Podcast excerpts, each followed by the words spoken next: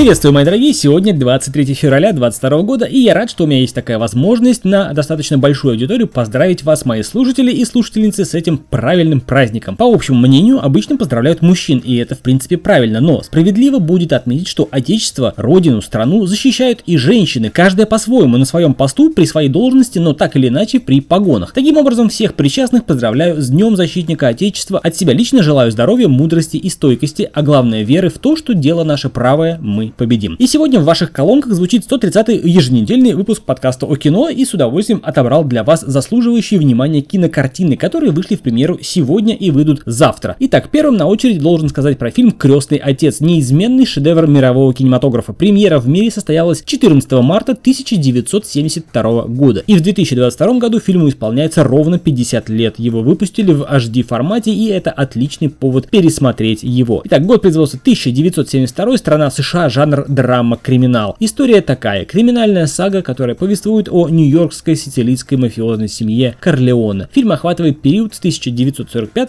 по 1955 годы. Более подробнее рассказывать не вижу смысла. Многие уже смотрели, кто не смотрели, просто идите и смотрите. Следующий примерный фильм называется «Папы». Год производства 2022, страна Россия, жанр драма, комедия семейный. Вспоминается фильм «Мамы». Думаю, что-то такое аналогичное. Итак, премьера в России 23 февраля 2022 года. Четыре Четыре истории, в каждой из которых зритель может узнать себя, их объединяет тема силы отцовской любви. Наши отношения с папами бывают самые разные, но как бы не переплетались наши судьбы в любом возрасте, мы остаемся для пап детьми. Разные судьбы, разные характеры, разные отношения. Работа одна – быть папой. Следующий на очереди фильм называется «Лулу и Брикс». Год производства 22 страна США, жанр комедия, приключения, слоган «Кто у кого на поводке?» неизвестно. Морской пехотинец Брикс должен доставить в Калифорнию служебную собаку по кличке Лулу. Задание оказывается с подвохом. Поездка вдоль Тихоокеанского побережья превращается в адское путешествие, где непонятно кто кого везет. Я бы сказал, конвоирует. В мире фильм вышел уже 14 февраля, и я убежден, что дома его точно стоит посмотреть. Вопрос похода в кино остается открытым, но фильм Фильмы про взаимодействие собаки и человека всегда выигрышные и эмоциональные. Еще со времен фильмов К9 «Собачья работа» и фильма Тернер и Хуч. Они выигрышны по одной простой причине. Человечество порой не заслуживает такой верности и преданности,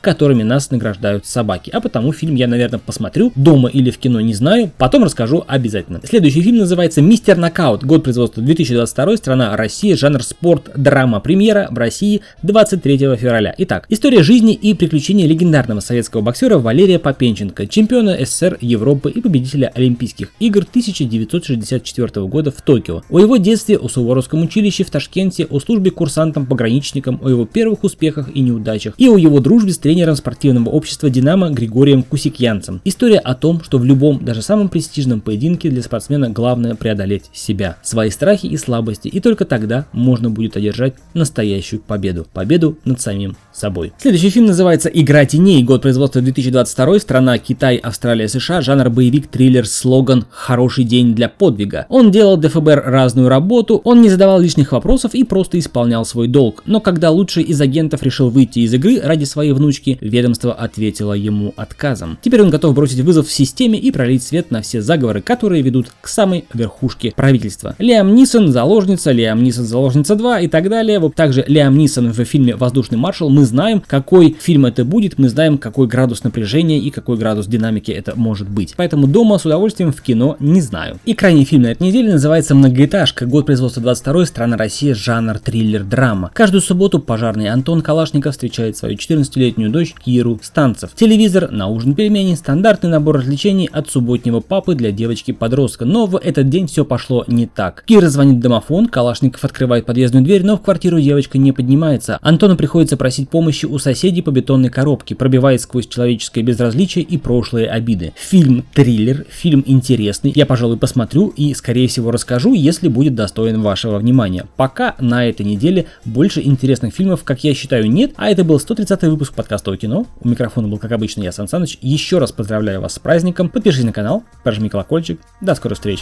Пока.